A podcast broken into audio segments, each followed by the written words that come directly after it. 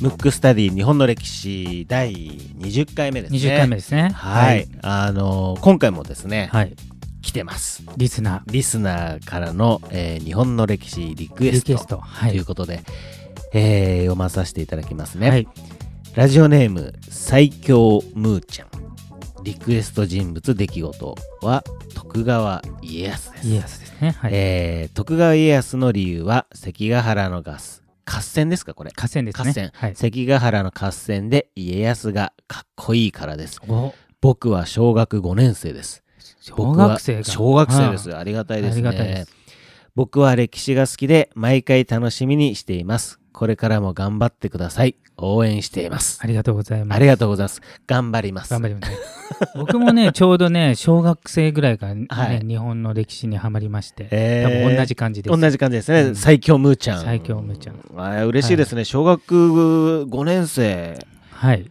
聞いてくれてる。そうで すね。本当にあありがたい話で。まずそこにびっくりという。うんどうやってたどり着いたんですかね。ねえ本当に。自分で検索したんですかね。したんですよなんかでもなんかお母さんが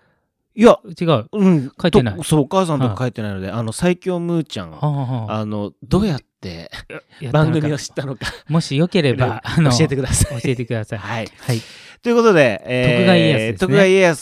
家康でリクエスト来てますけども、まあ、ちょっとまた脱線しちゃいますのでね、はいあの徳川家康の話はしますけれども、はい、でまず、じゃあ、徳川家康ね、はいあの前回の話で言うと、はい、戦国時代の戦国時代話ですね。うんあの成り上がった戦国大名と、はい戦国大名の家臣だった人が、うん後々大名になったパターンがあるんですけど、徳川家康ってどっちでしょえっ、と家臣からじゃないですうか。あと思い思がいきちなんですけど、はい実は松平家っていううん一大名だったんですよ。うーんああの元の名前は松平ね。うんうんあの家康は徳川を名乗ったら後々なんでうん当時は松平、それが超大国のうんうん今川うん今川が今で言うと静岡県うんでもう一個織田うん織田の方がちょっとちっちゃい、っていうかうもうもうだいぶちっちゃい、うんえー織田が今の、えー、と愛知県うんその間に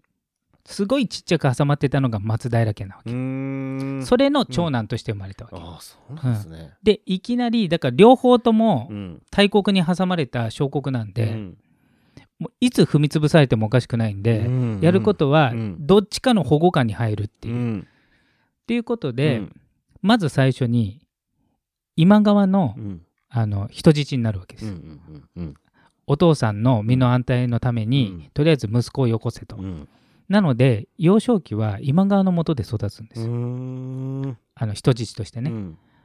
で今川のとこで育ったんだけど、うん今川が織田にまさかの負けてしまったんで、は今度織田信長あの、うんまあある意味人質みたくなるんですけど、うん厳密に言えば家臣ではないのよ、うんうんうんうん一応一大名なんで、うん弱小だけど一応対等の位置なんで秀吉とは全然立場が違うわけ、うんうんだから、えー、と秀吉はうん織田信長の家臣、はいで、えーと家康は織田信長の一応弱いけど同盟関係なんでなるほど、けどまあ古文扱いの同盟なんで、はいだから完璧な自分の部下ではないんで、うんうん、まあそこが全然違うとこなんですすよ、ただ家康って、うん非常に賢い人なんで、うんじゃあ自分は対等だぞとかいうのは一切素振りを見せずに、うん一応織田軍の別動隊として常に織田信長と行動ともにっていうかもう無茶ぶりされまくるんだけ どそれには一切反抗せずに応えると、うん例えば一番やばそうな位置に配置されちゃったりとかね、うんっていう位置づけ、うんなのであの本当は秀吉とかより格は上なわけ、うんけどそこで織田信長の家臣団うが、ん力をつけてきた時に、争ってもまあそこまでえ勝てるか分かんない時は、うん立場上はどう考えても自分の方が上でもそこは現実的に見てあー判断する。なるだほからどっちかというと武将というよりも政治家的ななるほどその判断はできると。うんでね、まあ、ちょっとここは織田の村あ家康っていうのはしばらく織田,、織田が生きてる時は織田のあの言うままに動いてるし、で織田信長のえーあ死んだ後、うん秀吉が後継いだ時、うん立場上うはん秀吉より格が上なのうに、んあの秀吉とは良好な関係を築いてたんで、うんそういう位置づけにしたんでしばらくちょっとおとなしいんです、うーんだからちょっとまた織田信長の話に戻っちゃいますけど、はいちょっどうぞと前回言わなかったのがあって、で織田信長ってあの普通の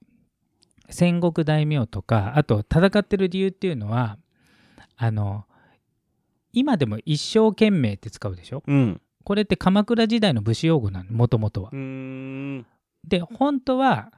自分の土地を命を懸けて守るって意味なの。へーだから一生懸命って一つのところって書くあーそわうけです。ねけどいつの間にか一生懸命に名前が変わっちゃっててうんうんうんもともとの、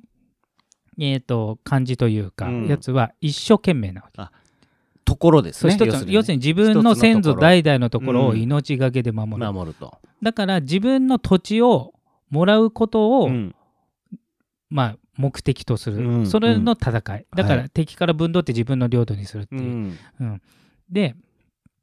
そうしてるんで例えば、ほえー、と織田信長以外の武将がねうんなんか戦ううと、ん報奨としうて、んなんか土地とかあげるわけ、はいはいはいはいだからまあ持ちつ持たれつの関係になってるわけね、うんあちなみに言うとその土地を、うん土地あるじゃないうんで先祖代々の土地ね、うんじゃあじゃあ文後にねうん子供が3人いた場合、うんどういうふうに分ける、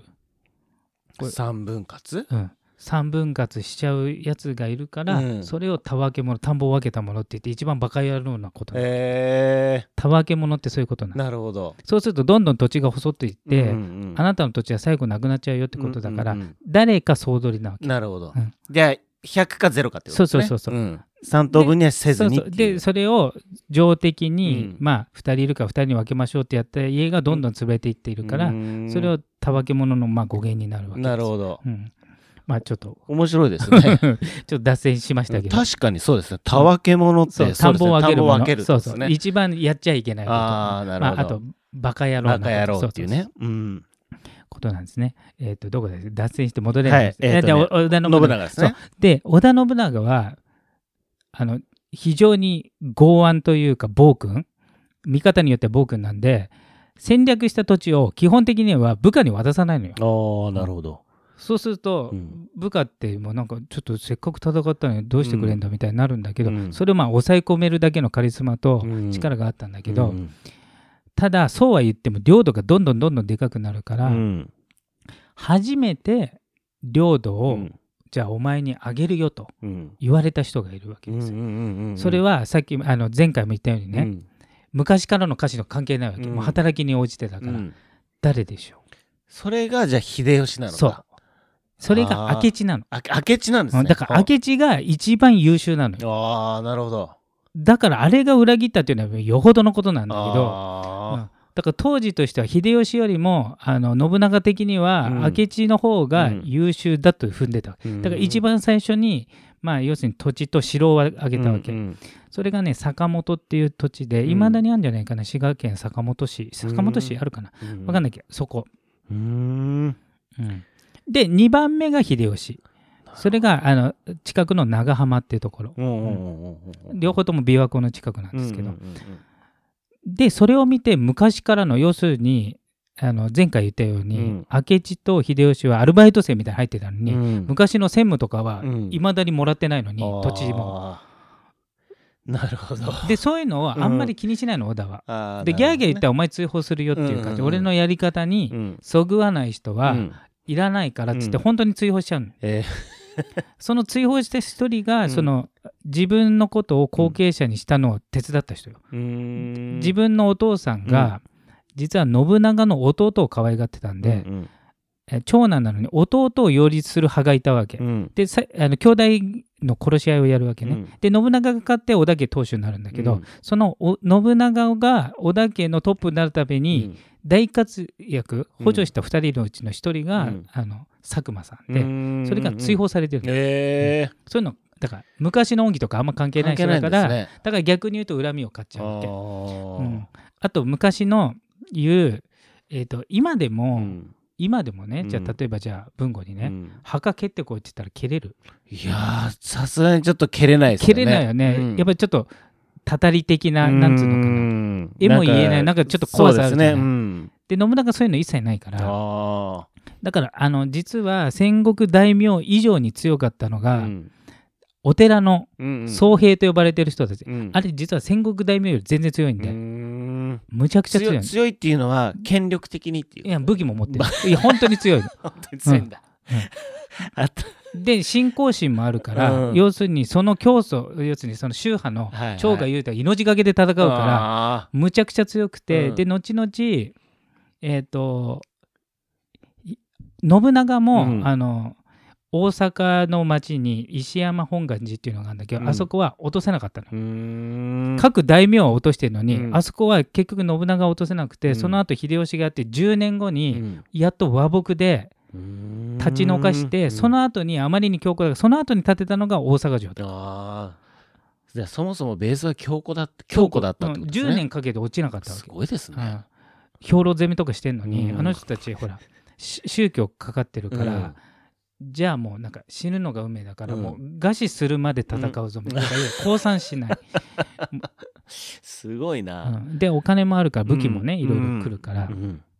まあ、ちょっと出せる置いといて、うんでで信長はそういうのも気にならないから、うん要するに信長に反抗するやつを全員やっつけるってことで、うんえー、とさっき言ったようにお寺の力がすごい強いわけ、うんあの権力的にも強いしあの武力的にも強いんだけど、うんそこの大本山うの、んえー比叡山延暦寺をはい焼き討ちにしてるあわあけ、そっかそっかそれがそれなんだそうだから墓蹴るどころの騒ぎじゃないからさ そうですもねう寺ごと焼いちゃってるからで寺ごと焼いて、うん女も子供うんもあそこにいる、うんあの僧侶の一族全員殺してる、皆殺し、えーうんそれで実行したのが明智光秀ああだからひひあの家康、えー信長うんの評価が一番高い、なるほど忠実な部下なんでもうなんかすごいですねそうそうそうそう、んでも確かにそのいわゆるお坊さんってさ、うん本来は、あうん当時はね今はちょっと違いますけうど、ん女人禁制の肉は食っちゃいけないっていう感じなんだけど、うんいざ比叡山行ったらもううんボロボロ女はいっぱい出てくるし、うんうんあのまあ、肉は食って肉というかね、うん食ってるし要するに戒律を守ってないっていう、うんまあ、そういう名目もあって焼き討ちにしてんなだけるどほどだからその後今、うん延暦寺行くと信長も神と神っていうか仏として祀ってあるからね、えー焼き討ちされたのに、うん、まあある意味それはそれでそう後期粛清というかね、うんうんへえなんかもうやることが大大胆というかね大体そうだからあんまりうんだから今で今映ったとしてもかなり先進的なんじゃないあかなー今でも寺がさ例えばもうあることないことしても、うんちょっとできないじゃない、うなんかこう、そうですよね墓を壊すとかっていうのもちょっと怖いでしょ、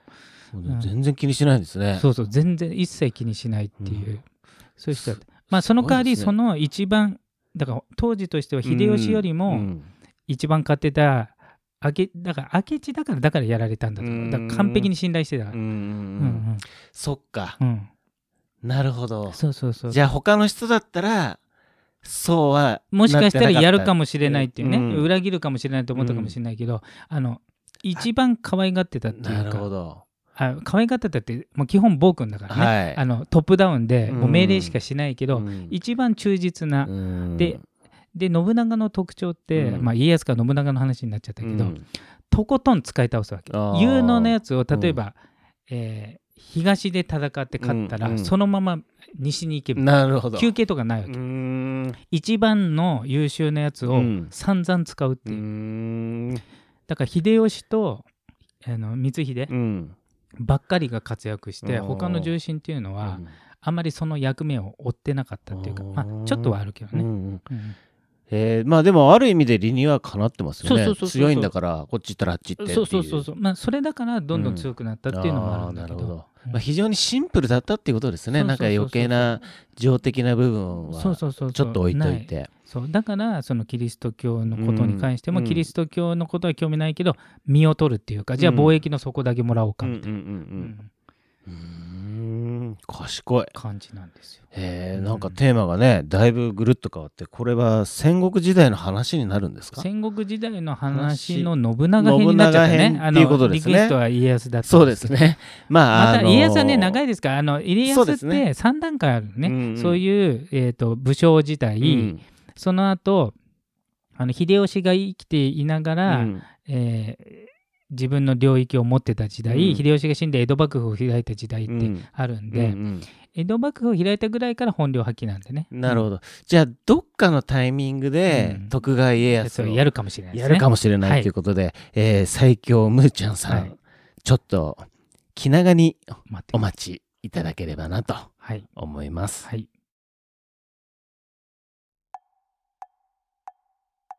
むくむくラジオだべむくむくラジオだべむくむくラジオだべ